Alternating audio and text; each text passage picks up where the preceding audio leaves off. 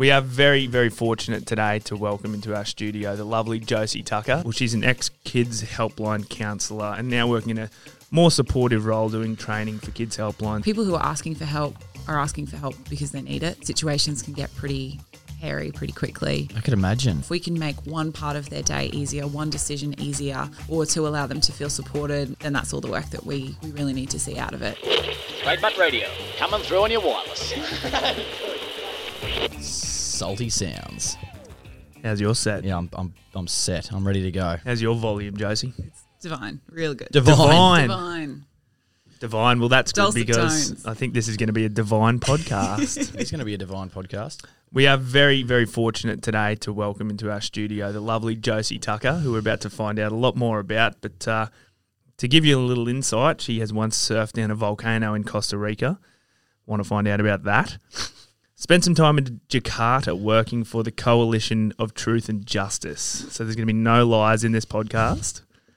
And currently, well, she's an ex kids helpline counsellor and now working in a more supportive role doing training for kids helpline. So, Josie, welcome to the studio. Thank you. It's good to be here.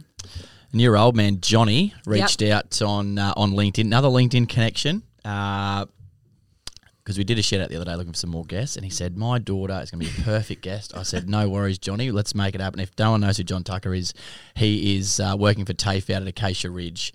Absolute champion bloke, Excellent. and a big supporter of what we do. So I appreciate him making this introduction, allowing us to do this today. And thanks for your time. Monday morning, by the way, Yep. eight thirty. So it's not the greatest, not the greatest time to be doing a podcast, but hey, we're going for it. It's going to be Switched fantastic. Yeah, surely now that we've got Josie Tucker in here, Big John's going to get trademark shirts on everyone in uh, in TAFE, 100%. Australia wide, right? Full right, full rollout. Yeah, come on, Johnny, mate. Pull your finger out. That's actually what go. this conversation is about. 100%. We're trying to find out how, how we can uh, yeah find out more about your old boy and uh, and butter his bread a little bit. So we can, so I can butter ours. no, it's great. Um, and yeah, when when he said kids helpline, it was uh, like a light bulb moment because I was like, why have we never thought of reaching out and getting someone from Kids Helpline on here? Because well, it's a it's an institution. I mean, I was looking up this morning doing a bit of pre-podcast research, and uh, yeah, I didn't realize how old it was. It's ninety one, so it's older than you and I. Not quite as old as you. Oh, th- 90, are you a ninety one model? Ninety. You're a ninety model. no, I was breastfeeding at that time. You're eighty nine model. I'm an 89 drop. There you go. Um, so it's you- been around a while. it Yeah. has been around a while. 30 this year. Yeah, okay. birthday. Um, Yeah, happy birthday, Kids Helpline. tell us about surfing down a volcano, though. it was not as fun as it sounds. It was very dangerous. Um, Was it active? Yeah. So you walk up to the top, walk around the crater, smoke, all that kind of stuff, and then they give you a board and you just cruise down. You get a there's a dude at the bottom with a speedometer. You get a reading. What was Yeah, your reading? Yeah. Not that high. Not that high. Some dude came screaming down in like in the sixties, and I reckon I was like top twenties. That's like do some pretty serious injuries. Yeah, yeah, yeah, yeah. And it's gravel, so And sizable hand rippage. Did you have the oh, Sizable. Did you have like the, hand the knee pads and the elbow pads? No, and no, the, no. The, the, helmet? Shorts and t-shirt. Helmet? Nah, Just upper. Did, you, did you sit or did you lay down? It was a sit. Mm. I think face first would have been oh, s- like skeleton. Mm, we used to do we used to do that. We used to do that in Toowoomba Prep because we had hill uh, like Queenie's paddock and yeah, it was super steep. We used to do the old head first on the. We had a, like a max track, massive um, wheels on these skateboards, and we used to head first down there. It was uh, yeah, pretty how you going. It's probably nice reflecting on like travel stories and surfing down Costa Rica. Yeah. especially Remember at the world? moment. Yeah, when you used to be able to go other places. yeah, yeah. Oh well. so wait, how how long ago was that? Ooh, five years. All righto. Yeah, yeah, And I'm sure that was part of a much larger yeah. trip around Absolutely. South America. Great Um, times had by all. Great times. and so you also worked in Jakarta. I did Was that after surfing volcanoes or? after. Yeah. yeah, right. Same trip though. Same trip. No, different trip. Okay. Different trip. So you're- back out again. You're a traveller. I am. Well, I was You were- recovering traveler. Yeah, recovering. yeah. I'm in remission. yeah, yeah. Um, yeah, Most right. are. So how did you end up? Well, how did you end up falling into this line of work? Because you're actually a social worker. That's what you've studied. Yeah. Yeah, Yeah. definitely. Now, sorry, Yeah. you get. Can you define what a social worker is? Because I think I've got a vague idea of what it is, but I They, w- definitely don't. they know work on exactly. socializing. Yeah. Yeah. Lots of chats. Okay, okay. It's a very broad industry. Fundamentally, it's kind of a support worker of some capacity. So a lot of social workers work in public services like child protection, and they essentially look not just at counseling or not just at psychology or management of emotion, but they look at the overall picture of a person. Okay. So it's the one of the things that helps sort of describe it is other industries go straight for the source of the issue. So they put out the fire, and social workers sort of look for where the fire started. It's a little bit larger Oh, less okay. focus sometimes. So it's like a case management kind of thing. So we look at what are all the things that are happening. Why? and how can Why we did this? Why did this happen? And how can Yeah. we nip it in the bud? Okay. Yeah. Interesting. But then it must um, take into account things like um, you know like socioeconomic status, um, you know, all that kind of stuff. communities, um, yeah, it'd be quite a variety of things that you Yeah. have to look into. Yeah. ethnic backgrounds, like all of this kind of stuff, right? that. Yeah. Mm. Wow. Yeah, we're. So you must see a lot. I actually know a, a couple of social workers in um, uh, working in you know having to take kids out of you know disadvantaged or, or traumatic, uh, dangerous environments, and I Yeah. just wow, that must just be so hard. And That's- that would just be one thing on the spectrum of things that, that you deal with. one part of the job. And yeah, often we're working in industries that are pretty tough and, and with communities that are really um, having a hard go of it at that time. Um, but yeah, there's lots lots of good work that can be done and lots of people who need a hand. Well, I mean, yeah, and it's we're fortunate to have people out there who care enough to want to get involved in that kind of stuff because it's crucial. And I suppose you are um, helping alleviate, you know, big problems in society that you know where people may may not be able to help themselves. You can like support those people and, and help help them onto a onto a clearer pathway. I guess Hope so. mm, that's cool. so, how did you end up in Jakarta? Uh, I was there uh, doing some work for my final part of my degree. Um, and yeah, just rolled into this organisation called the Coalition of Truth and Justice. I just rocked up. just showed up. They were like, yeah, I'm here sure. to tell I the was- truth and find some fucking justice. That's all right? it. Help I was us out. I was in Bali you know. Yeah. yeah. So what what what what do they do at uh, the Institute of Truth and Justice? they do a lot of different things. coalition. Coalition. Thank sorry, you. sorry. Culmination of people collating Absolutely. together. Absolutely. Um, they're a human rights agency and they do lots of different things. Indonesia is a very complex uh, environment, lots of political stuff, lots of historical issues. It's got quite a lot of parallels with Australian history as well. Okay. Um, and yeah, they just would jump into different projects and look at um, empowering different groups in society or giving a voice to people who'd been historically sort of really pushed down. Um, Indonesia's way bigger than I knew. It's like a thousand islands banded together, Okay. um, which means that there's people from lots of different places. So how do they pick what they're going to do there in regards to like which issues are they like are people coming to them with issues? Are they going, Hey, there's issues over here, let's go work on that. There's an of issue over there. Okay. Bit of both. Okay. Yeah. Interesting. Yeah, right. What were you working on there? Um, we were putting together a report that went to the Indonesian Parliament um, that was based on a model of reconciliation.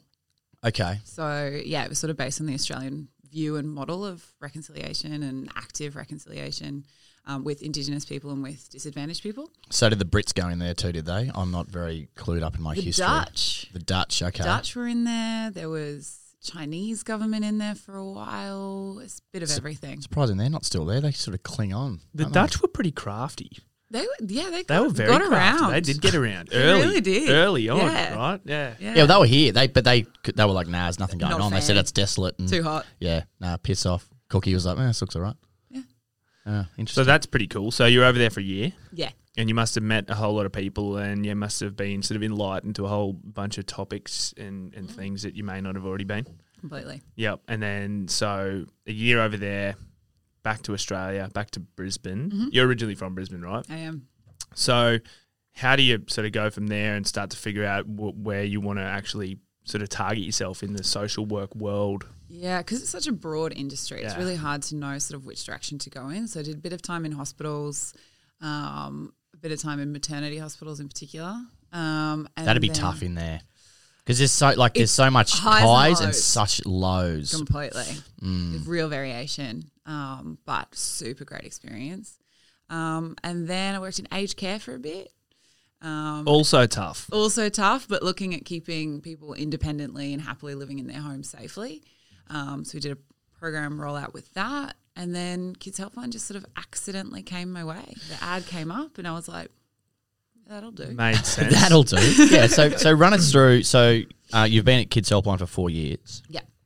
So run us through Kids Helpline. Um, it's something that's yeah, as we were saying, it's like thirty years old. Mm. It's something that I've never had anything to do with. Yeah. Um, and I actually haven't, from memory, I don't know of anyone that has used it either. Yeah. But I'm sure there are people that I know that have. But run us through it. Like, what is Kids Helpline? What does it do? So it is Australia's only dedicated free counselling support service for five to 25 year olds. Okay. It's completely open to anyone within that age range to talk about whatever. There are, of course, other services who work with those age groups, but often they might have sort of a certain issue or a certain group or a certain type of person that they work with. We are anyone within that age group and anything that they would like to talk about. Um, the service is entirely staffed by qualified, um, trained counsellors, social workers, psychologists, human service workers. Um, so that makes a difference as well in regards to the quality of service that we provide. as everyone is skilled and qualified Yeah. and educated in the field? Um, yeah, five to twenty-five means we talk about everything. Yeah, I was about you, to say you yeah. would get such a range of, Such a of things. Yeah, because I mean, developmentally, there's you know five year olds that d- Yep. their perception and the way they see things and the mm-hmm. things that are issues to them are way, way, way. Well, how many five year olds are calling? Not a stack, admittedly, not a stack, but those who really need it do tend to find their way. A bit, yeah. So us. like, yeah, it's like how many do you reckon? Like ballparking. You know, like five year olds are calling. Oh, I don't know. Be hard to, but I you- have no clue. No, no, that's all right. I'm just thinking because like I know, like I've yeah, obviously my like I've got nephews, and I'm like, I'd be very impressed if they were able to know how to get through there. So obviously, it's just awareness at schools and stuff like awareness that, and often they've got a supportive adult with them Okay. so often they'll you know have a parent or a school counselor or someone in their life who is going let's give these people a ring let's have a chat together But I'd also imagine that you know any sort of five year olds that you got ringing in off their own back, they might see an ad on TV or something, and Yeah. then th- you could get anything from like. Up, Just a I've general got nothing chat. for dinner, or Yeah. like there's nothing for dinner, or like how do I order a Yeah. pizza, or and some something like kids call up for good news stories like they want to tell us about their first day at school yeah, Oh, that's pretty cool. Yeah, it's awesome. And um, we have this other program called Kids Helpline at School. So we have counsellors uh, joining classrooms virtually. So they get to talk to 30 kids at Yep. one time. And that's where we tend to cover our youngest group as well, Okay. is we're talking to them early about resilience and emotional safety and how to ask for help and what to do if you feel unsafe. Is that a new thing? Is that only just It's been around quite a few years now. Okay. Um, and that's how we get that mass. Like we talk to tens of thousands of kids a year. yeah? Okay, way. so you've just got a crew of of trained counsellors that are going out and doing those school type visits and Yeah. sort of bringing people into the funnel. Yeah. And then Yeah, okay. on, on the other end of the spectrum as well, I would think, because you see this with in the prison system as well, how once your class is an adult, it's eight, 18, is it Yeah. right? Yeah, like officially an adult. But what 18 looks like from one person to the next could be Very different. significantly different, like developmentally, physiologically. Um, completely. and so you have a whole range of individuals who are just not prepared for adulthood, who haven't been supported into adulthood and can't Yeah. even deal with the expectations and the pressures of that kind of stuff. And all I can relate it to is seeing those prison shows where like a young kid who still looks like a 15 or a 16 year old gets thrown into a high security Mm. Yeah. Mm. prison and treated and there's no like yeah there's No no, con- transition yeah there's no transition there's no like no nah you're just that's you now S- like Yeah. suck it up Yeah, and our service actually used to go to 18. 18 was the upper limit. That's what most youth services are funded for. And we realised that people don't have support in those early adult years. Um, some people call it, call it year 13, which is that first year out of high school, Yep. is people just don't know what to do, who they are, who they should surround themselves with, what they're supposed to be doing. Um, and so we bumped up to 25 because there's a lot of work to be done there. And like I saw on the website, it's sort of broken down into, the, into well, it's four groups really. It's five to twelve is kids, thirteen to seventeen teens, and then eighteen to twenty five is young adults. And you've also got parents. Yeah. So like I, I would assume that with those four groups of people, there would be sort of varying things that are like the key uh, topics or Yeah. issues that people are calling up about. So like, what are the like the five to twelve year old kids? What are, what's the main sort of things that they're calling in about? For them, it tends to be the people around them that they want to talk about family, the relationships in their lives, their friends. You'll tend to see bullying appear as a trend Yep. um, there as well. And also, the 5 to 12s, probably the upper end of those, are beginning to notice how they feel about certain things, how they learn, how they process things. uh, what feels right for them, what doesn't. So sometimes you see some emerging discussions around mental health or just emotions in general. Okay. Um, but for the most part, it's about the people around them. Yep. Okay. That's what they're having a chat about. Yeah, yeah. And then teens, I assume, is sort of more. It'd be it'd be the same sort of thing, but also like stress and anxiety, right? Yeah. Coming into those yeah. later With the years. teens, we, t- we go in. Yeah. So it's about who am I? How do I fit with people? How do I feel around these people? Identity, sexuality, Yeah. all this stuff that starts to come through. All of that, Hectic, absolutely. he- heavy stuff, like Yeah. hectic stuff to navigate. And really big conversations. So um, conversations like that we talk about as like self concept. Who am I? How do I fit with the world around me? How do I view them? How do they view me? And those are massive conversations that a lot Oh. of people are left to navigate alone. Mm. And that's where I think a great part of our service comes in, which is let's just bounce some ideas around and see what feels right, particularly around identity and sexuality, which is, well, let's talk about all the thoughts going through your head and then we'll figure out, you know, together and, and in, in growing through that conversation what feels right. Mm, because Because most people are just processing inside and it makes no sense without being able to bounce it out. Yeah, and it's so volatile, such a volatile time because when emotionally you're trying to navigate those types of topics, Yeah. like it comes out at the surface level where you have to decide what clothes you want to wear. Mm-hmm. You know what Yeah. I mean? Oh. Like how how like Yeah. Yeah. how like everything that you're experiencing and going through actually translates to your physical appearance Yeah. To the world. Absolutely. Can you imagine like yeah, how hard that must be? Mm. And particularly for people who come from potentially, you know, disadvantaged backgrounds Yeah. who yeah, can't maybe can't even afford to, you know, reflect themselves, you know, project themselves to the world Yeah. the way they'd like to. Yeah, and this is a, uh, an interesting thing about our service as well is we're national. So we talk to young people from all over Australia. So sometimes we're talking to people in really remote communities or really disadvantaged communities, and they have, you know, ideas about how they want to reflect themselves and and identify, but they don't have that available to them. Or they don't have services available to them in their local town. Sometimes you'll be chatting and you go, "Oh, let's have a look at, you know, maybe some counselling support services, or let's see if there's a headspace."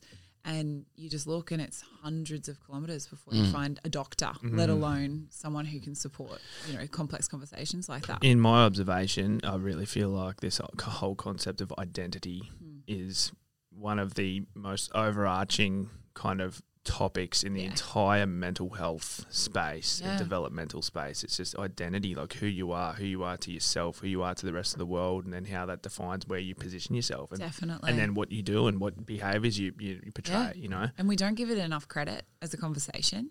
Mm. Um, something that uh, when I was working as a kids helpline counsellor, and I still hear it now when I um, come across the work of other people, is you hear young people just cutting themselves down and their own needs. They're like, I'm sure you've got more important people to talk to, or I'm sure other people have it worse than me.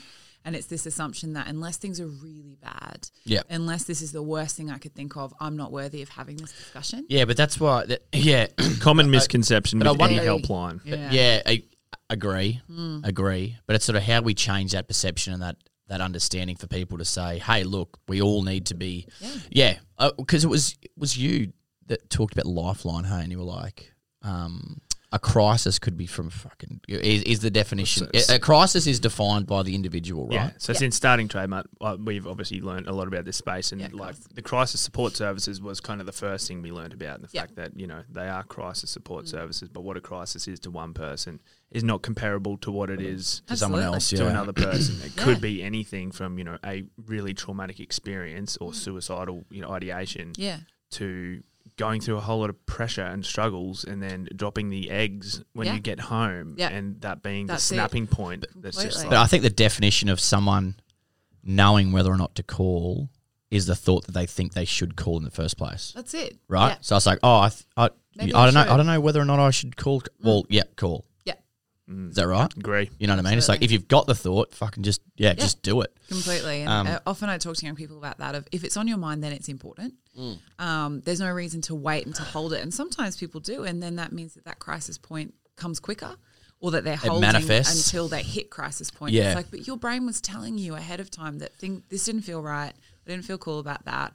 I want to have a chat about this. And, and listening to that instinct is super important. I've just written that down because that is such fucking. I've never heard anyone say that. If it's on your mind, it's important. It's there for a reason. That is so true, Mm. isn't it? Yeah. And there's got to be Put a that on the bloody front front door. There's, That's it. but this is the thing: how many people, and not to digress from Kids Helpline, but Go how many it. people would have stuff on their mind that they just let circulate Yeah. over and over again and don't act on it. That's it. Mm. But it's That's it. important. Fuck, I really like that. And this is the, I do. I think that's so. No, that, it is, it's great. That sums the whole thing up, doesn't yeah. it? And the often It you know, validates. It does. It validates that need, and and most people are really resistant to to ask for help from formal supports. Mm. So formal supports being services, um, services like ours, or services like a doctor or a psychologist, because they think that their need isn't that important, and often we tolerate things for too long, um, and most people are used to having conversations with trusted people in their lives. They talk to their friends, they talk to their family, they talk to trusted people of some variety, school, work, whatever. But where counseling comes in is it gives you someone outside of your bubble. It gives you someone that has absolutely no vested interest on should I break up with this person? Should I do this? Should I go to uni? Should I cut that person out of my life? What should I do in this? And, and most people in your life have an opinion Yeah. um, or have a bit of insider information that they may knowingly or not be influencing Yep. that conversation with. But when you get a counselor, you get a completely clean slate. I don't know any of these people you're talking about. I don't know you that well either. So I get to hear your whole story start to finish and you get to tell it. I don't get to colour it in a direction that I want to. And that's often where young people will notice that counselling is really helpful when they get to go, oh, I just got to own that space just for me. It wasn't about sharing this or, or navigating it with the opinion of someone else. Yeah, that, well, that's the interesting thing is because when you go and talk to a mate about an issue or something like that, there would be they would already have a fair understanding of the issue Yeah. you're talking about, or know people that are involved, and will be giving you obviously the opinion from their side, Yeah. um, rather than yeah, just a completely clean slate. Hey, uh, righto. Well, that if that's how you see it, well, let's just unpack it. Yeah. Which is yeah, again, I haven't heard it um, described like that because, but it is so true. It is so true. Completely. A lot of, how important do you reckon that is actually to have someone who is completely impartial who you can go to because yeah we do exist in our own little echo chambers in our own little worlds Mm. Yeah. and uh, a lot of the time that's the issue isn't Yeah, it Yeah, sometimes. And, you know, sometimes there are issues that you will want to take to a mate or you will want to take to your family because you need that perspective or you want their opinion. And that's fine. But sometimes there are conversations that can be helpful to have within just your realm and, and to present. And often you'll find when you're uh, talking with supportive people is they want to support you Yeah. and they're going, yeah, yeah, yeah, I know that bit. I know, yep, all good. You don't have to cover that again. And they're sort of jumping ahead sometimes, or they want people want to protect us from the things that might hurt us or harm us. So, particularly around identity, is it's really important for young people and all people really to be able to unpack the things that they feel sure about and things they don't feel sure about. And sometimes people want to protect us from the things we don't feel sure about. It's like, oh no, that's fine, that's normal, that's completely okay.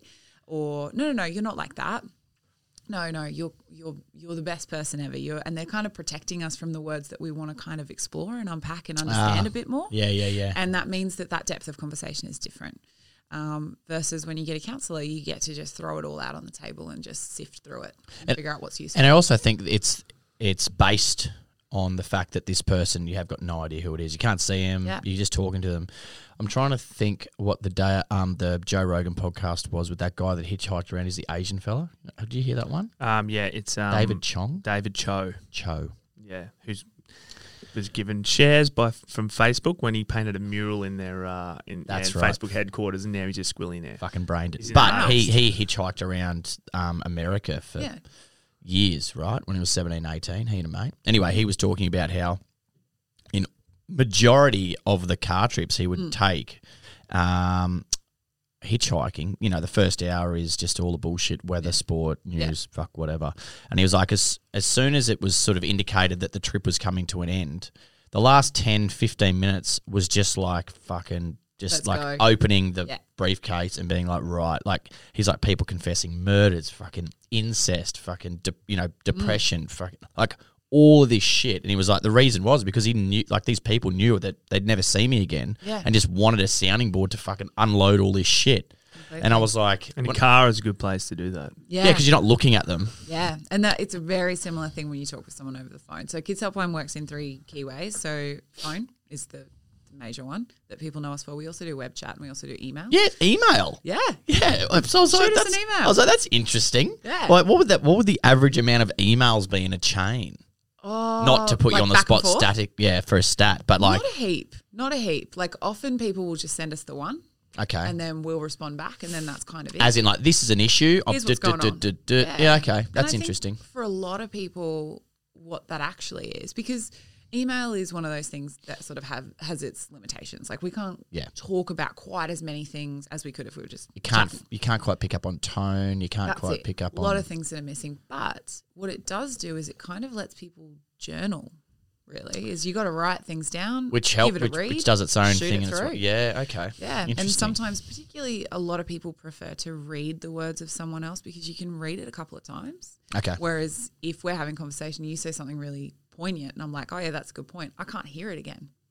Like True. I'm still processing what you've said and how I feel about it. Yeah. Versus if you've written it down, I can go, "Oh yeah." Yeah, yeah, yeah, yeah. So okay. sometimes people really prefer that, and it sort of serves this like journaling sort of processing thing. Yep. Um, so yeah, but the best thing about there's those three ways of contacting, but none of them involve having to sit in front of someone and tell them, you know, how I'm feeling or, or to feel really vulnerable Face to about face. that. What? Yeah. So how, wait, so how does the web chat work? Is that just a live chat? Yeah, instant online, messaging. not a not a Like no WhatsApp camera. or something. Yeah. No camera. Yeah, so just cool. all text. So, so how? What's the average length of time for a call? I think it's think? currently sitting around 40 minutes or so. We're, we're, Shit, we're, okay. we're not gonna we're not gonna hold you against. No, it if you no, we're not. these. Yeah, it's- All we're the not gonna, stats you know, be like, I don't know. yeah, media watch fact checking. Yeah, yeah, yeah. No, I'm I just, did do yeah. a quick search before I left the office on Friday. Okay, yeah. But. I think it's about 40 minutes. That's interesting. So we, the way that our phone calls run, um, when someone gives us a ring, is we go, "Hey, we've got up to fifty minutes to chat today. About fifty minutes is where the sweet spot is for a counselling call. Um, that sounds like a long time for a five-year-old. That's going to be an eternity. So Yeah. they tend to stick around a little less, at sort of the younger groups. But when we're moving into our late teens, um, early twenties, is fifty minutes is a really good opportunity to have a chat, unpack, have a bit of a plan, um, and then think about what we're going to do next. Okay. Yeah. And, how, and what is that like the the next steps? Because like you were saying um, off air that only about sixty percent of calls are able to be taken just because of the sheer volume. Yeah. So what is the ability of like down the track, you know, or is it sort of like we've chatted now? These are some resources.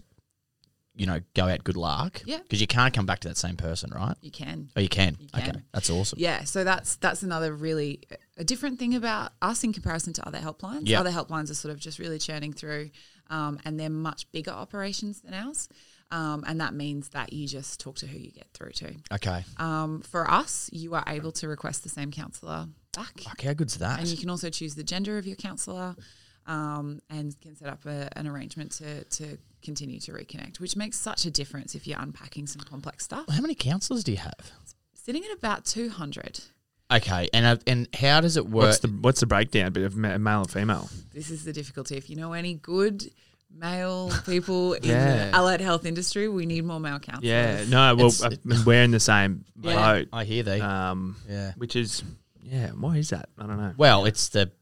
I, I think it's just because women are more naturally empathetic and right. It's like the Jordan Peterson thing to It's a just- degree. it's sort of like Yeah, as it's much not as an people hate industry that. men are dr- drawn into or supported into as well, um, which is a real shame because when you hear conversations occurring between male counselors and male clients, and not to say that it's you know that easy of a dynamic, but there can tend to be just a really easy ability to jump straight in or to, to discuss things that perhaps they may not want to disclose to a female counsellor. Yeah, Um, so it can be really powerful. So send we've got we've got two male psychs. We've got Julian and who's the other guy?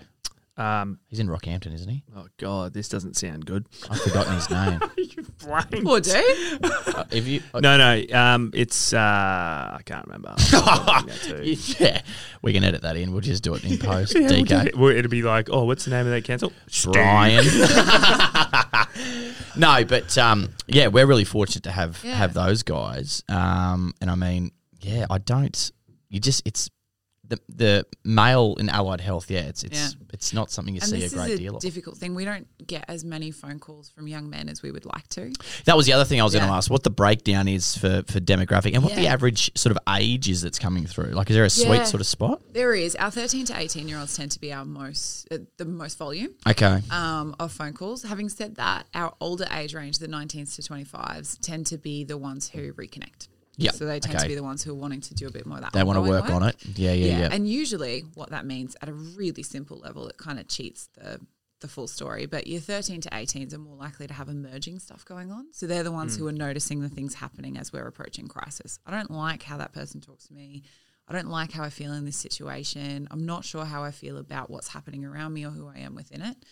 And then your 19 to 25s are more likely to have sort of ridden that wave and maybe they're seeing early emerging mental health conditions Okay. or maybe a bit more severe in, in a certain And is there a like is there a a certain thing that keeps that is like keeps popping up? Like is it is it um people comparing themselves to someone else? Is it like social media bullying? Is it like um you know, is there some sort of topic that everyone in the office at Kids Helpline like fuck, we're getting a lot of calls about this issue. COVID was the was the one. Was the one, yeah, of course. Um, but I think it's just, yeah, mental health and emotional well being, and just going. It's just like not sure anxiety, going with this. depression, what's Yeah. going on here, just navigating that. I, Yeah, don't- I interesting. just- I would have to think it's uh, largely identity. and that's all connected to identity, Yeah, isn't it? it's yeah. like- Yeah, okay. because what I um yeah the before I go down that identity path, I'm Yeah. interested to know like I don't know if you know at all, Mm. but the propensity for a an individual to seek further help Yep. as they grow Mm. after having sought help at an early age. Yeah. Is this something that you Mm. that you are able to identify? Great to question. compare? It's a very good question, and the word propensity is very impressive for nine thirty on a Monday Fuck yeah. I'll need a dictionary though. Yeah. after the it's a weekend goodie. I've It's a goodie. um, look, I don't know about concrete evidence on that, Yeah, yeah. but if you're able to ask for help, to communicate what's happening and to articulate what's happening inside your head, you are more likely to get a benefit and then you're more likely probably to see that benefit and keep going.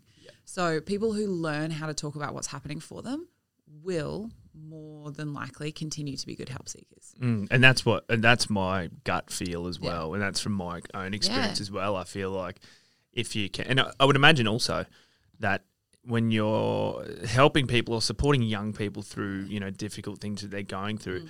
for a lot of the time, and again, I already said it developmentally, um, young people may not necessarily be able to articulate the, them or have the words, like Yeah. choose the right words to actually explain sort of either what's going on Mm. or the way they're feeling. And I would imagine that that is a crucial role Yeah. of the counsellors at Kids Helpline to actually help them unpack what they can't unpack themselves. Absolutely. But And then that's counselling to, a do T, it. right? Pretty much. Yeah. You've got to learn how to do it. It's not there's not many opportunities that we have within our day to day life to sit down and have a dedicated chat about ourselves. That's why these podcasts are so good. Yeah, it's fucking great. this is like guys. a dedicated conversation. That's so you really go, yeah. yeah. We're, it. we're chatting about this. Different kind of conversation, Yeah. but yeah. But you got to practice it. And if you don't have the time, the space, or the permission to do it, then it's not something that people know how to do. And so sometimes our early conversations are just kind of giving people permission to feel what they're feeling and to unpack it and to go, let's talk about anything that's happening for you right now. And we'll figure out the bits that are most important for you to progress through because it takes practice. I think the other thing, the misconception is that people will believe that when you reach out um, for assistance with the counsellor or a psychologist or, or whatever, that you're expecting them to just be like, "This is what you need to go and do." Yeah. But it's actually, you know, tell me I'm wrong here, but it's more than ninety percent of the time, it's more the person just getting directed along a line for them to figure it out themselves, but speak it out with someone, That's right? it. That's it. A lot of people call us up, particularly when they're in their teens, um, and particularly if they're even younger than that as well. Is young people are used to being told what to do. You go to school, you get told what to do. Uh, your parents are telling you what to do. Your friends are dictating what's on the table, what's off the table. So there's very few opportunities in a young person's life to determine what's helpful for them or where they're going to have choices. And so sometimes we're having these conversations with young people about, yeah, I could tell you what to do, but I'm not living in your situation. So it would be a poorly judged decision. So let's unpack what's happening and talk through what feels right for you, what the options might be, and figure it out together. It's a pretty empowering thing for a young person to figure out Mm. because when they're like, oh, this is, you know, yeah, I've got to get up at this time, I've got to go to school at this time, I've got to do this during the day, for them to understand, it's like, righto, well, you can also make decisions through there that are your own. completely. Um, and, and framing it that way. Probably not a lot of kids frame it that way. No, and and people call us up and say, "Yeah, cool, but what should I do? Give me some advice." And it makes sense why they're asking that. Um, but we sort of ask to slow that down and go, "Well, let's talk about what's happening Yeah. for you," um, because without talking that through, it, it any opinion offered by me wouldn't be helpful. Any advice isn't going to be helpful because I don't know your situation. Mm. Yeah. Well, how often are you also getting people calling up being like, you know, I don't know what I want to do? Like in that age bracket, it's so often, and it's it's the same thing with like what we had with that with the perinatal chat with Rani Farmer asking like young couples like, oh, when are you having kids? When are you having Yeah. kids? You know, same thing with like you do. Everyone does it. You know, like young young people. It's like, oh, what are you going to do? What are you going to mm. do? It's Yeah. such a fucking stupid question. Mm-hmm. But how often are people ringing up being like, I don't know, like I don't know, I don't know what I want to do. Like, Yep. is there a lot of that? Sort of the, of the, the lost where where's the direction I Where's need to head? direction? Yeah, and often in regards to school, like we'll see that come up a couple of times a year. So usually at the beginning and the end. So people going into year twelve, they're like, "Where are we heading?" And people hitting the end of the year as well of what's next. Um, but in general, you know, should I move away from home? Should I move out? Should I take this job? Should I study this? And sometimes we talk through, and in a counselling interaction, we get you know an answer that they're feeling comfortable with, or maybe a next step of, well, why don't you have a look into those different things, and then see what you think, and then we'll come back and we'll keep chatting. Yeah. But sometimes as well, it's just going, well, it's okay not to know Yeah. and you don't have to make that decision immediately and and just sort of slowing down this pressure Yeah. that and maybe unpacking where the pressure is coming from is do you want to make the decision are you feeling the pressure from yourself or is it coming from elsewhere Yeah. because you can't turn around and say yes, you should move out. yeah Like, 100%. yes, yes, you should go and sign up for that bags. that's a great Get idea Yeah, yeah, yeah, yeah. and it's that but i think people sometimes particularly young people they want someone else to to make the decision because Because then they don't have to own it. decision They don't have to own it, right? It's Yeah. hard. It's big, big decisions too. Yeah. Like, it's not easy. Like, That's it. And we're like, look- look, if we could wave the magic wand and, and find the perfect decision, maybe we would. But it, this is going to take some work, and and having things be unsure is a really uncomfortable place for people. Mm. But sometimes it's a necessary step. and you will make the wrong decision all Yeah. the way through your life. You'll mm-hmm. make wrong decisions, and you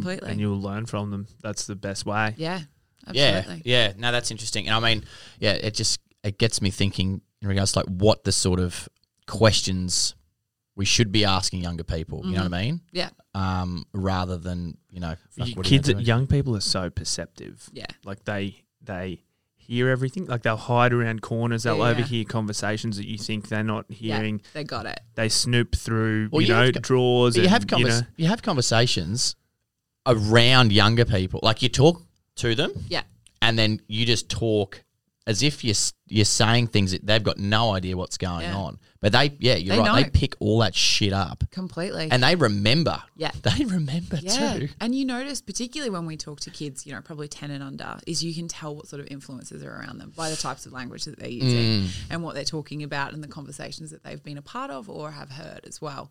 Um, and it's really interesting when we start to do some ongoing work with, with people, when, when we're lucky enough to, you know, be invited into someone's life, you know, every week to have a chat and a check in.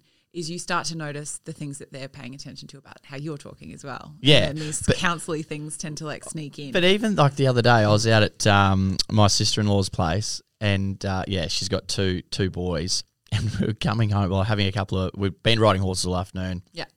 Came back from the neighbour's place. Anyway, she, um, Marnie started playing some music on her phone, and Jack, oh, he must only be grade two or three. He's going, "Oh, put some Metallica on." and I was like, and she's like, "What are you talking about?" He's like, "I love Metallica." And I turned around, I was like. I was like, you've got no idea what Metallica is. I was like, you've heard one song somewhere, and now you're a fan. Who who listened to it? He's like, oh, his other cousins have listened to Metallica. I was like, so I was like, this is like a perfect example of like easy influence. I just heard one song. Now he's a massive Metallica fan. I was like, mate, 100%. Firstly, you shouldn't be listening to that shit at this age. Secondly, you've got no idea what they're talking about. There's no way you enjoy that music. You know what I mean? But that's not what he's getting out of it. He's No, no, seeing yeah. a cousin who is seeing oh that he probably looks up to Yeah, yeah. and He's thinks cool. is cool. I know, I it's like, know. oh, he likes it, so I like it. yeah, but Completely. but that's but that's how um, But that- easily susceptible young people are to these sorts of things. You Yeah. know what I mean? Um, Absolutely. Mm. it's it's so intriguing, and I mean, I'm looking forward to that one day when I have my own kids. Just you know their Yeah. little journey along the way, and Yeah. because it must be so funny for parents to look back, and I'm sure like I have to ask my parents one day, like all the stupid shit that I was into, or like we were all into as kids, and being like, you know, all the Yeah, yeah. stages that Yeah. you go through. Absolutely. Like, what are you Which is a great segue because I want to go back to this identity piece. yeah, yeah. Um, because obviously it's yeah, like I said, it's a massive theme that continues to come up. And Yeah. The formative years I mean, you your formative years are really They're still right. going. Still, well, I mean, you Yeah. always. I'm in the middle of my formative You're, years. you're always How's it still. going? Oh mate, I'm, just, I'm trying to hydrate He for my big in- week of form. He came in last week dressed like an emo. He was like fully like he had the whole blanket. How did it all happening? Testing it out. no, but sorry. The um, you, you- as you say, like you go through all the weird things you go through. You go through your cowboy phase. You go through your fairy phase. Like whatever the phase that you go through are.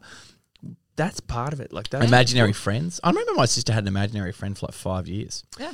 Um, but that's like you go through all these phases, and then you go through that, you know, that that five to twelve year old period, and then you have to. Yeah, sorry, I went away from the mic. There was a bug.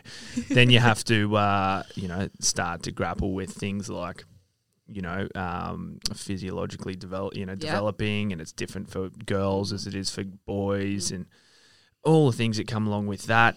And Groups this of friends. yeah, groups Yeah. of friends, like they're the into. type of music that you're into, the type Yeah. of things that you do, the clothes that you wear, the way you look Yeah. and this is a, g- an, a, an ever evolving thing. That that for the record, I don't believe ever stops. No. Right? You you, you sort of sharpen up a bit Yeah. as you as you get older, but Yeah. still you, you go through the same. Completely. But there's a, a real spotlight on it when you Mm. are young, when you're a kid, you know, and oh, like it it kind of breaks my heart a bit to imagine that there are young people who struggle with Mm. that stuff.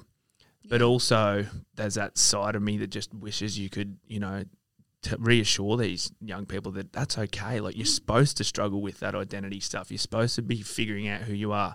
You have to try new things and you have to Yeah. explore stuff because, you know, otherwise you Yeah, it, it doesn't. It doesn't end. it doesn't. But when you're No. in it, it doesn't look like that. I know, but like Yeah. even, but even like Lance at the moment, my wife, my wife, you know, like she's talking about, you know, like you know, what do I want to do, like right into the future, and it's sort of like, and putting all this pressure on herself. So I got to, like, I've, like, I can't go and do this. I can't go and do that. Like, I've got to do. I've been doing this for ten years. I've got to keep doing Yeah. this. I'm like, why? Well, why do you have to keep doing that? I was like, fucking just, you can go do whatever you want. I was like, I've had more jobs than I can poke a fucking stick at. I enjoyed all of them for time, but I For a grew grew old of them and went and did something else. Like I think there's a huge misconception of people, young people especially, go to university, spend all this money, have a fucking HECS debt, and they're like, I hate this job, but I've got to keep doing it because either mum or dad or my uncle or fucking Yeah. grandparents were like, oh, you've done uni now, you got to keep doing it. It's like, no, no, no, fuck all of that. Go and do whatever you want to do because you're Mm. going to learn more along the journey than slugging it out in some role But- or some job that you think needs to be. But that's know? that's I guess part of the issue because all you can go off is what other people around you are doing. Really, do you know what I mean? Like that's one of the biggest things that people compare themselves to. And one thing that really stuck with me from way way back early on when we started this thing again, said it a few times from Southo, a mate of ours, uh, down in uh, Victoria. Simple saying, adulthood is simply unfucking your childhood. Mm-hmm. And I feel like that's so true. Like I think I've said that to a couple people now, and they kind of like, yeah, like yeah. it is. You deal mm. with so much, and you absorb, you absorb it all, and you don't forget. Yeah. And Yeah. so I don't think just- you could have a non. Yeah, like the way that's said, like you can't not have a fucked up childhood. You know what I mean? Like Everyone chi- everyone's deals- everyone's got ha- ev- you know most people have great childhoods. Don't get me wrong, but there's still shit that you need to unfuck It's the because li- it's never perfect. Yeah. And like mum always says, she's like, no parent ever gets a degree in parenting. It's just like, Yeah. like here's a kid, fucking don't kill it. Figuring it. it out. Good luck. It's the world. know? you're set up for failure in that job because like Oh there's mate, just there's no JD and KPIs for that bastard. you know, and yeah, It's just- not the the coalition of truth and justice. I can fucking tell and, you uh, now. and and so sort of to bring it back, Yeah. like I, I just imagine that the work that you do and that Kids Helpline does is very much at the coalface of that, and it must just be so hard to not, you know, obviously the empathy is there, and you probably just want to help everyone, and you can't, you can't, you know, you can't hold everyone's hand Yeah.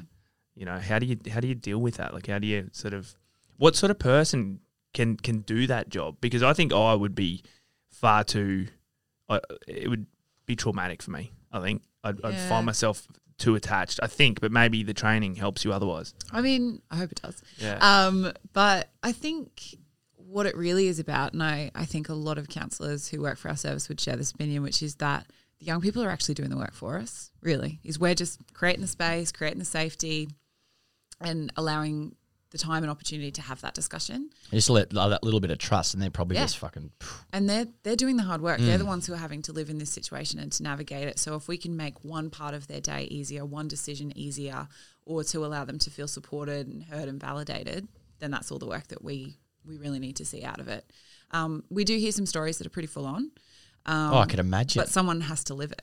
So would I rather have to hear that story and be a part perhaps of supporting them or for them to be dealing with it alone? It's kind of a, a toss up in that way as well. It's a good way to look at it. A lot of the conversations, you know, people who are asking for help are asking for help because they need it and because they're ready to see something happen Yeah. and to, to work with us to, Ready for a change. change something. Yeah. What are you doing in, in situations? Because I'm sure there would just be some horrendous stuff that comes through on that line. Yeah. What are you doing for those people where it's you know where it's like a c- clear domestic violence or assault or something like that? What's the chain Hmm. for there? Is it sort of like they've got to go to the cops, or do you It like? depends on the situation. So the service is, um, of course, underpinned by people need to be safe. Yeah, Um, absolutely. And when we can work with someone to support them to be safe, we'll, we'll do whatever we need to do to work with them. Yeah. And the desire really is to work with someone because if someone's sharing their story and you realize that they're unsafe, it's important for them to be involved in what comes next. Okay, When yeah. they can be to go, Yeah. well, how can we work together? What what do we need to do? So I'm sure there's like a major duty of care where it's like a you know someone that's has, has expressed like there's something really bad going on at home or Yeah. in an environment, and the person uh, from Kids Helpline's like right, well there needs to be action taken here, Yeah. and the person's like oh fuck no you can't do can't say anything, Mm. but yeah, what's the process there? Because obviously it's it, it'd be very confronting for someone that's like no no no you can't do anything like I'm just telling you this but you Yeah. can't do anything because you know whatever. Yeah. What does happen there? Is it sort of like you, you reach out to corrective services or something like that and you're like, what do we? Yeah, so we've we do have a duty of care. That's exactly the, the term for it, which is as a professional service who are supporting young people and who have the stories of young people. Is sometimes there are situations where we can't sit with that alone, Yeah. um, where we've got to bring in services to to support that. Our desire always is to ask the young people to come with us on that Yeah. journey to go. Let's work together. Let's figure out what the next steps are going to be and who needs to be involved. Yeah. Geez, that must be, yeah. Well, what, what happens for the counsellors there? Because it's sort of like, you know, when you're getting calls like that and it's so fucking hard and tragic, and I'm sure there's plenty of times too where someone's in the middle of like a really hardcore chat and the Yeah. phone, they either hang up and disappear or something happens. Like, Yeah. what's happening with the counsellors during tho- those times afterwards to be like, fuck, right, you need assistance now because what you just dealt with was pretty hardcore? Yeah, so we have really great lines of support. So um, counsellors have the support of supervisors who are um, in the centre with us, Yeah. um, or are able to reach out and have a chat and unpack what's happened. Yeah. and also be a part of deciding what to do next. Yeah. Okay. Because you know, as I'm sure you guys know, in in helping out mates or helping out at work, is sometimes situations happen. You're like, I'm not really sure what that next step is going to be, and that happens for us as well. To go, what do we need to do? Who needs to be involved? Because yeah, phone lines drop out, people hang up, um, situations can get pretty hairy pretty quickly I could imagine. when we're not in the same room as someone. But I think that's also important to st- to to let everyone know is that yeah, counsellors have their own support people as well, Yeah. and those support people have other support people. Absolutely, it just it's a goes around. chain. It just goes around and around and around, which is um, yeah, which is so important to know because Yeah. everyone needs help. Absolutely, and no Um, one should have to sit in these spaces alone. Yeah, What? Because obviously uh, it's for five to twenty-five year olds. Yeah. What? Uh, what about parents who might have a child who you know they want to direct Yeah. their child to uh, Kids Helpline? Yeah. Yeah. Can can parents call in and and have discussions about how to? They can. They can have, um, particularly if they just want to learn about the service, is they can give us a ring. We can have a chat. Um, a lot of young people aren't that comfortable talking on the phone. Like I used to work on the phone uh, for a living, and even I like tend to see if I can order something online rather than like giving a restaurant a call. So I understand that the phone is not a super comfortable space for a lot of people, and particularly a lot of teenagers, um, and you know younger than that as well. So Need to get them on Snapchat. yeah, yeah, yeah. we'll have to we'll have to take the counselling line The over to Snapchat filter. at some point, because yeah, it's it's not a comfortable space. Like some people give their grandparents a call like every couple of months, and like that's their phone time.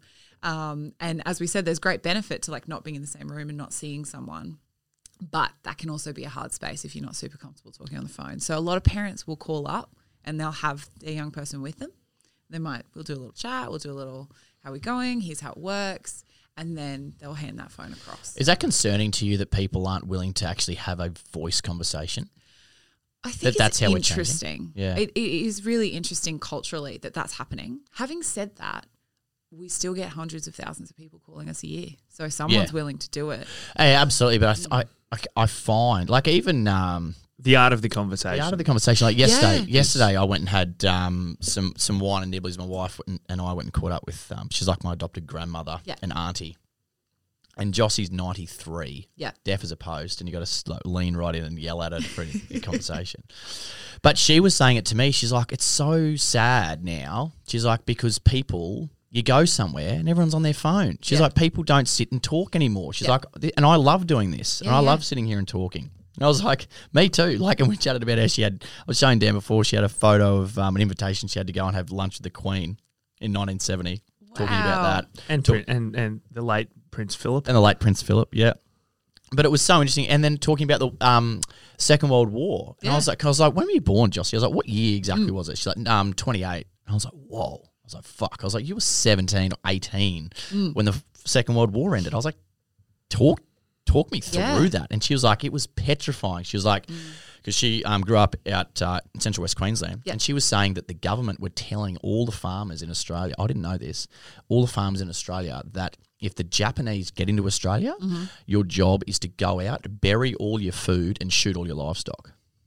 Because they didn't want the Japs to have all the food Wow. to be able to survive in the country. Mm. They wanted everything wiped out. Yeah, yeah. And um, she said they were just so petrified um, and that no one had a clue what was going on because Mm. Yeah, obviously back in the day, news traveled so slowly. Yeah. Um, and I can't remember the name of the guy, but he was like the gen, like the head of the army said, Mm. no, we're not doing that. We're going to go into New Guinea and beat these guys. Like we know how to, Mm. because obviously like the propaganda and stuff that were coming through Australia saying like if the Japanese get in here, like they're savages, they're going to fucking kill everyone. It's like what? Like how? Like a seventeen year old person Mm. Yeah, like yeah. hearing all Dealing this with shit. that. I was like, No, fucking hell. did she call kids helpline? Well, it was it's 1945. quite You're fucking in while off. 45. Well, it didn't even have the old bloody wind up phones Yeah. back then.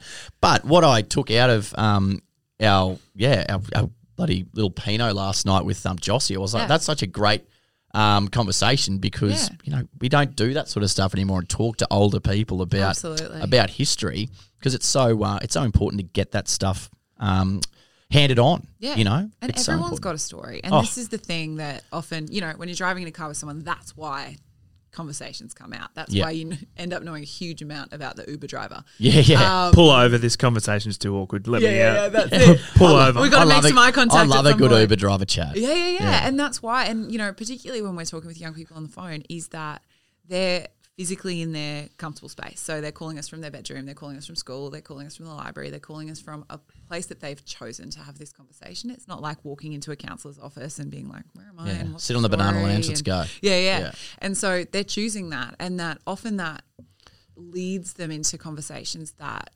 You know, have that depth. Everyone's got a story. Everyone's got important stuff to say, and we're just not taking enough time to find out. So that kind of brings me to the next big hard hitting question. Okay.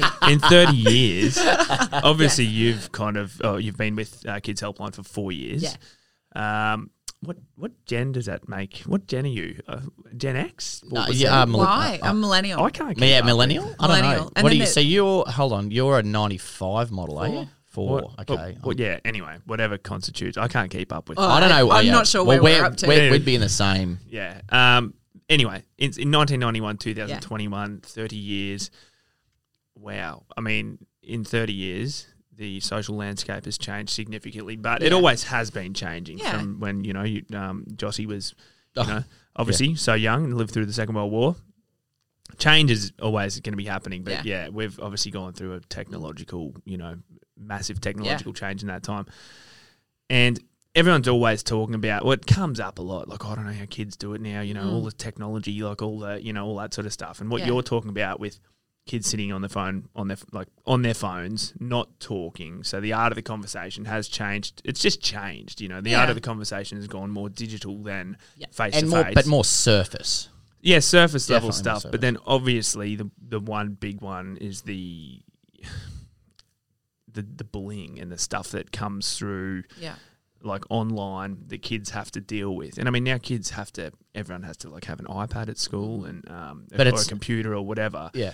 But then I think back in the day or even when I was a kid you could whatever was going on at school You'd go Leave home it. and you'd forget about it. Like that was it, and go out and kick the ball for the afternoon or whatever it is you'd do.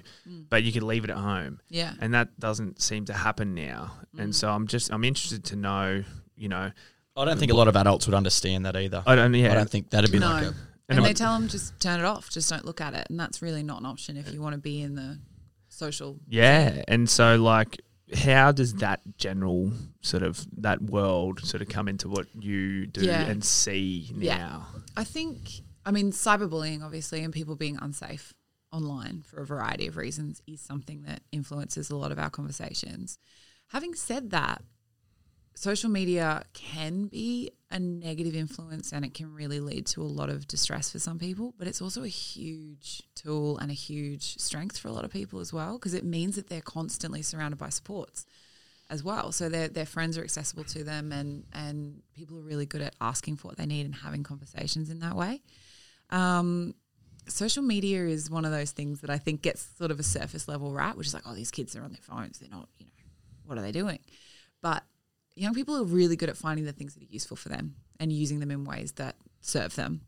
So for the most part, we we definitely have a lot more conversations about um, how they're having relationships online, how they're communicating online, the issues that might come up in that space as well. Um, but I think more often than not, it, it can be a positive, but when it goes negative, it, it can be quite quite an unsafe space. Oh, yeah. And so what? Because we won't have any kids listening to this, but we will definitely have a lot of parents. Yeah.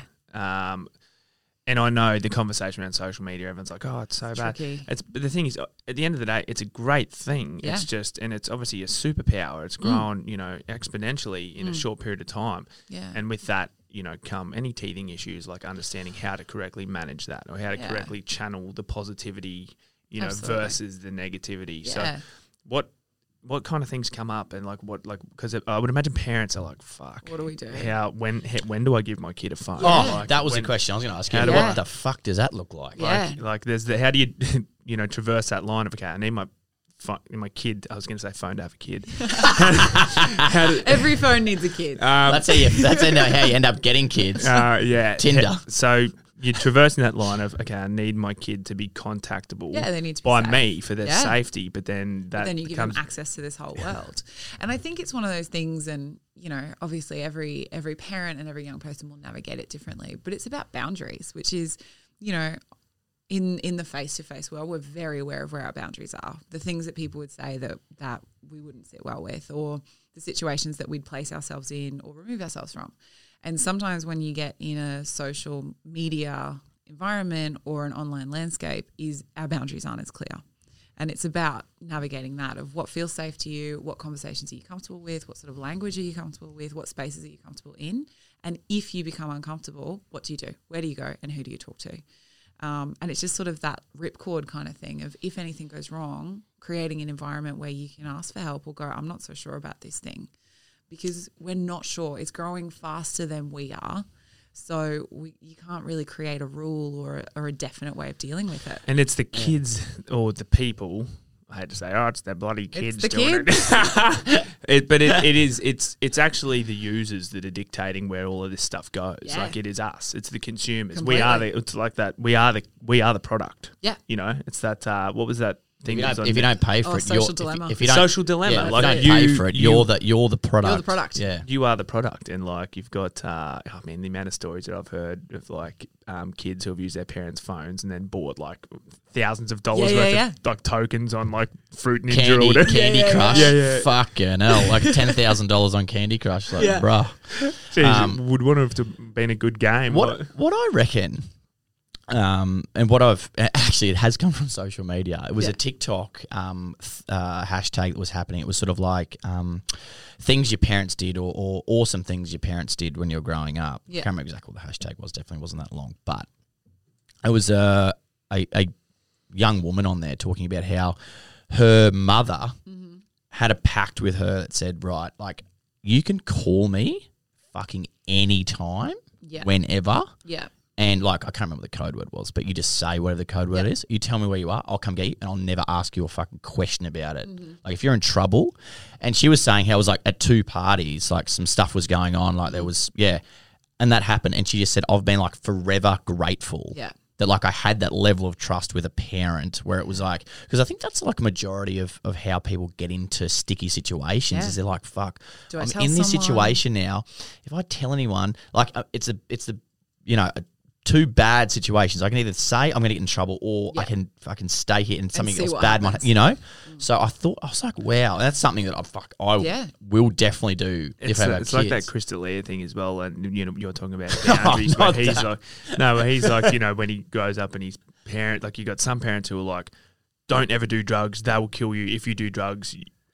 You know, I'll never Yeah. talk to you again, and Yeah. you're going to be in heaps of trouble. And so the kids are like, well, what's this What's about? drugs? You Yeah, know? yeah, yeah. But then his parents were like, look, Here's the story. we There's don't, drugs. we don't, you know, we don't want wants you you to to do do it. anything dangerous. These thing, things exist, but you know, just Yeah. we just want we help you support you through it. And he's Yeah. kind of like, well, yeah, uh, yeah so he's never drunk or, or done drugs in his life which Right. is really and actually a funny thing about that is I think I've already told you this but the only other person I know whose parents did that same thing same like he Mm. Was like oh well it doesn't interest me yeah. It's Like you like take all the power out of it. Yeah, it's like, oh, okay. And I, I, I think there's so much in that where it's where, where parents put these fucking hard border lines up, these big walls, being like, don't you fucking dare go and do that Yeah. or be a part of that or hang out with that person. they're like, okay.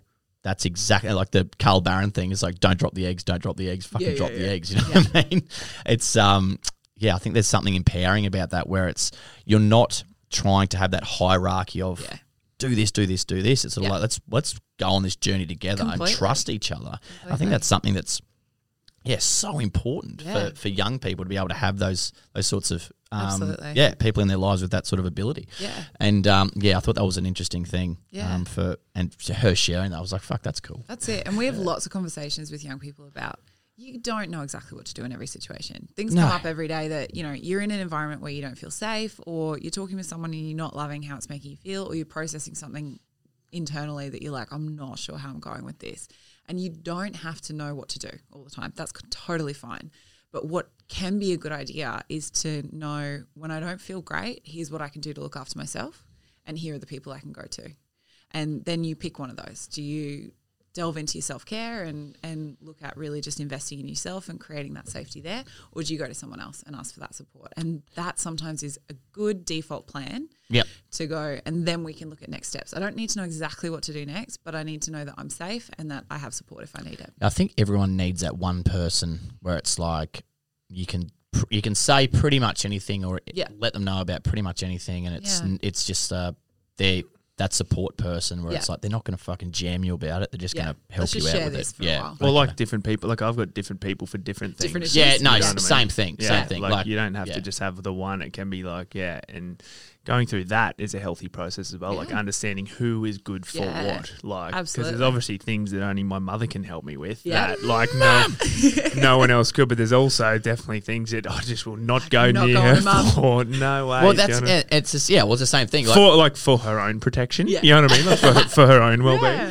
Yeah. Yeah, yeah. Well, that's the fu- that's the funny complex thing about um, yeah, it's your support networks that you have to be able to have a few different people dotted around. Definitely. Um, yeah, that's interesting. God, Well, I think, um, I, I, yeah, as I said, we're not, we, we don't have any kids listening to this podcast, so we're aware of. well, there might be one. So, Shout they're- out. yeah, they're- Someone's sneaking in. yeah, sneaking in as kids do. But um, I think it's quite beneficial for for parents as well to, to understand what services are out there and how it works. And actually, it's really beneficial for us. I mean, we operate our own support service with our Yeah. charity TAX above us.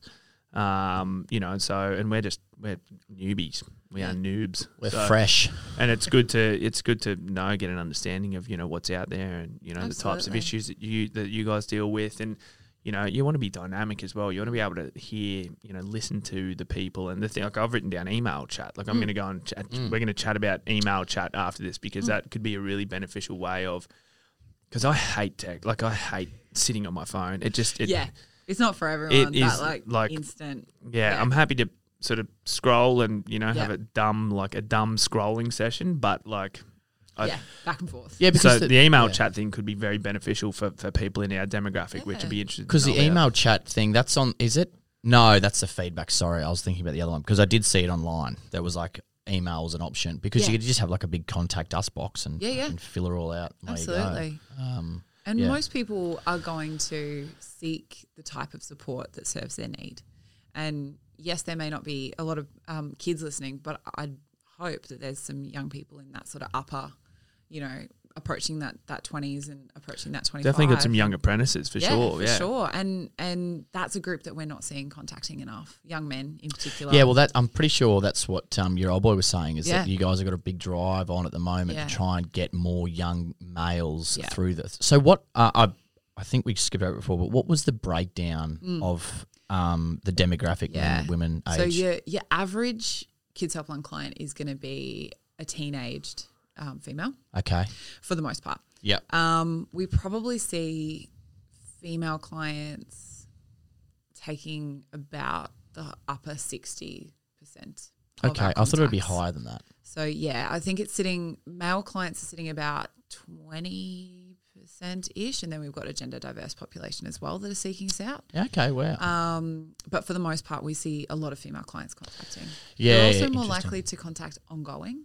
Yep. Tend to see male help seeking as a bit of a one and done.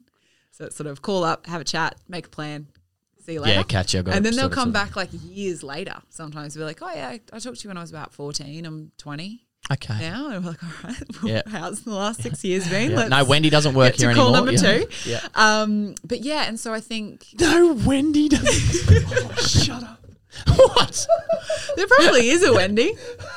I'm just trying. You know what I mean? Like calling back up, we go, can I speak to Wendy again? It's like, no, mate, she left It here. does happen. It Yeah, does I'm happen. sure it does. Just That's not why I- Wendy. That's why I said it. I'm leaving. um, yeah, well, that's Yeah. that. That is interesting. Yeah, and For sure. because they would obviously remember that. Like I called up about this four or five years ago. Yeah, yeah, and and we we do have clients talking to us at points of crisis, um, and points of crisis meaning that they're unsafe from themselves or, or from other people, of course. But sometimes it's also just a panic and what do I do? And we pop up into their head. So we have people who have pulled over to the side of the road and just uh, let's just have a chat. I've reached that sort of breaking point. Yeah. And I think whilst that's a really great time to have a conversation, really important time, is what would have happened if we talked to that person three weeks earlier when that Yeah. breaking point was starting to, Yeah. to build. Um, and particularly if there are young males listening, and we want to hear from everyone, but young males in particular, um, it's really important to, to have those conversations and to start to have them early and to have them really intentionally. So That's give us a ring. fantastic. Well, a bit of a new thing that we've been preaching is particularly with TAX, our own sports service, but Yeah. any service out there in general, Yeah. is like just even if you're not at that crisis point, even if you're just thinking about, you Yeah. know, and as you said again, if it's on your mind, it's important. Yeah, give us um, ring. which I believe is going to be the name of this podcast. Um, great. but yeah. to- DK put that in take there. it. have a call, like to have a call about just to find out what who is on the other end Yeah. and like what the start of a conversation sounds. We've been pushing. We've been pushing that heaps. Yeah, on ask, this Yeah. uh, podcast. under the Yeah. Guise of yeah, under Yeah. the guise of like asking for a mate. You know Yeah, what I mean? Like totally easy, fine. easy done because I've called.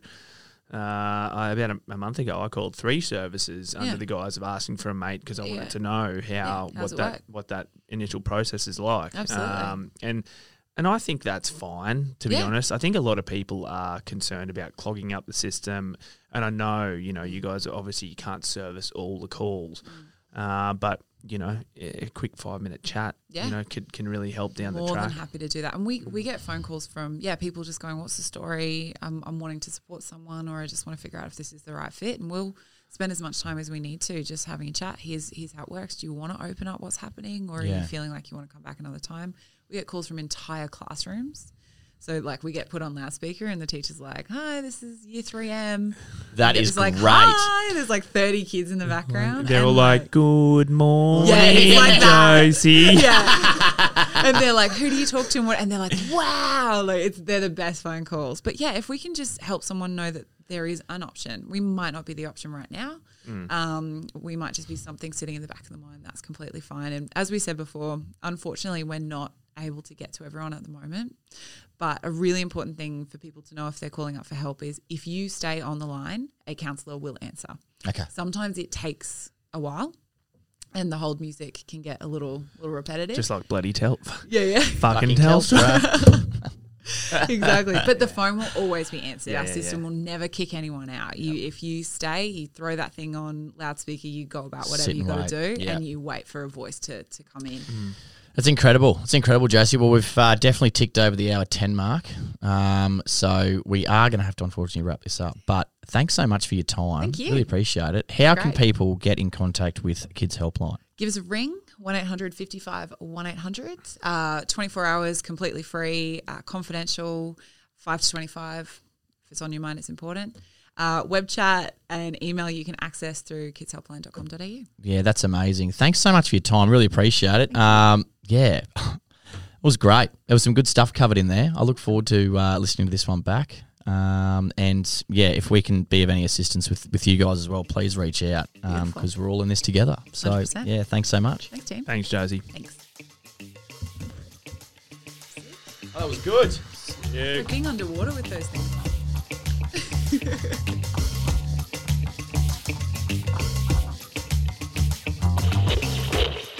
If I stop, I'll die.